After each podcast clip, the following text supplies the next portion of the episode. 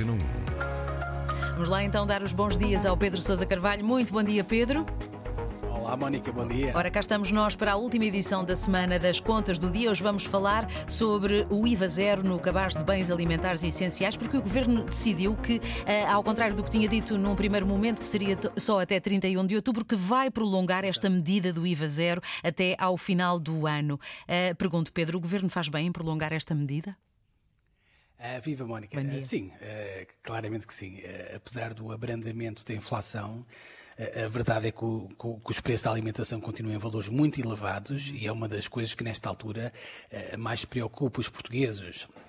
Digo isto com esta certeza, porque ainda esta semana, se bem te recordas, foi publicada uma, uma sondagem da Católica para Antena um, R T P e Jornal Público, que mostrava exatamente isso. Estava no topo da, Nessa, dessa tabela. Sim. Estava no topo, exatamente. Nessa sondagem uh, perguntava-se aos portugueses, uh, digamos, se nos últimos doze meses sentiram dificuldades financeiras uh, no que respeita ao pagamento atempado de determinadas despesas. Uhum. E, e, como tu dizias, portanto, vinte e seis por cento das pessoas responderam uh, que tinham dificuldades em pagar as despesas da alimentação, vinte e quatro por cento creio que era medicamentos. Uhum. e, o, e a outra fatia creio que era casa e renda. Habitação, sim, sim. Uhum. Habitação, exatamente. Ou seja, esta sondagem, portanto, mostra que a alimentação continua a ser claramente a preocupação número um dos portugueses. Uhum. O que obviamente se percebe, não é? Porque não conseguimos viver sem alimentação. Claro. Uh, é precisamente, uh, Mónica, para tentar minimizar este problema, que o Governo, como tu dizias, portanto, decidiu prolongar até ao final do ano esta medida.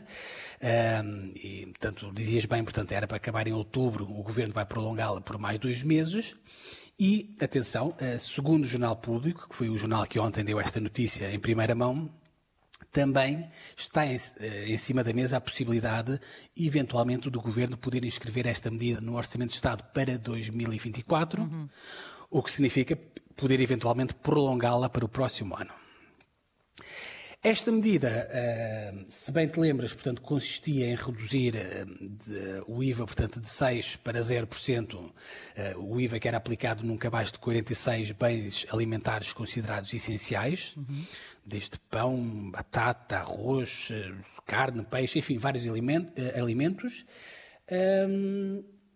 A medida do I V A Zero acabou por ter um impacto positivo neste cabaz de quarenta e seis alimentos. Aliás, ainda esta semana, e segundo as contas da A S A E, este cabaz um, aparentemente já teve uma quebra de dez por cento desde o anúncio desta medida no passado dia dezoito de abril. Uhum. É preciso também dizer a verdade, obviamente, que grande parte desta queda não tem nada a ver com, com a descida do Governo e com, e, e com a descida do I V A, mas sim com a própria dinâmica do mercado. Uh, mas, naturalmente, que o O I V A Zero vem sendo, provavelmente, ajudar a este alívio de preços.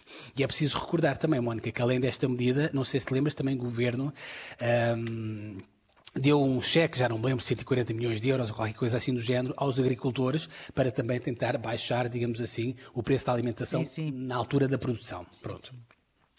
Esta manutenção uh, do I V A, portanto, acho que até mais importante do que manter os preços da alimentação mais em conta, uh, eventualmente até pode servir de almofada, uh, Mónica, para, para o que aí vem. E o que é que aí vem? O, o que aí vem pode não ser muito positivo. Eu estou a pensar, obviamente, no acordo para o escoamento de cereais da Ucrânia, uh, que Vladimir Putin resolveu, de uma forma bárbara, recusar a renovar o acordo.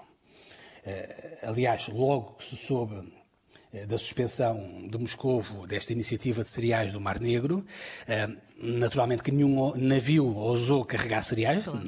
na, naquela região, obviamente. Isso provocou um aumento repentino e imediato dos preços dos mercados internacionais, milho, trigo, vários alimentos. Uh, e o problema é que... Um, Os cereais acabam por contaminar tudo, claro. Desde as rações até ao preço da carne, depois a carne impacta no leite, portanto é um efeito dominó.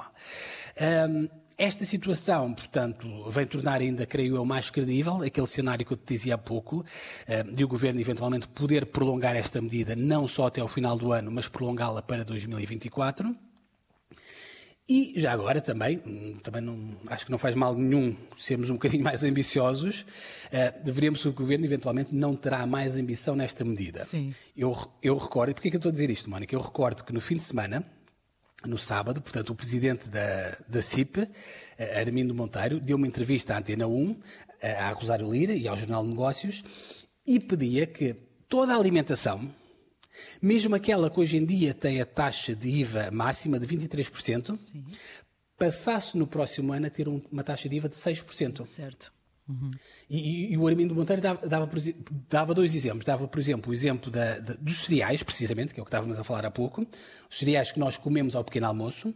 Nós, em Portugal, nós pagamos pelos cereais uma taxa de I V A de vinte e três por cento. Uhum. Quando vais a Espanha, Itália, Bélgica, a Alemanha, paga-se entre quatro por cento a cinco por cento uhum. de I V A pelos cereais. Outro exemplo, que é uma coisa que nós usamos imenso em Portugal, salsichas. Sim. Nós pagamos vinte e três por cento de taxa de salsicha, de taxa de I V A. Em Espanha, que ao lado, paga cinco vírgula cinco por cento. Pois. Em Itália, paga-se quatro por cento. Portanto, se calhar...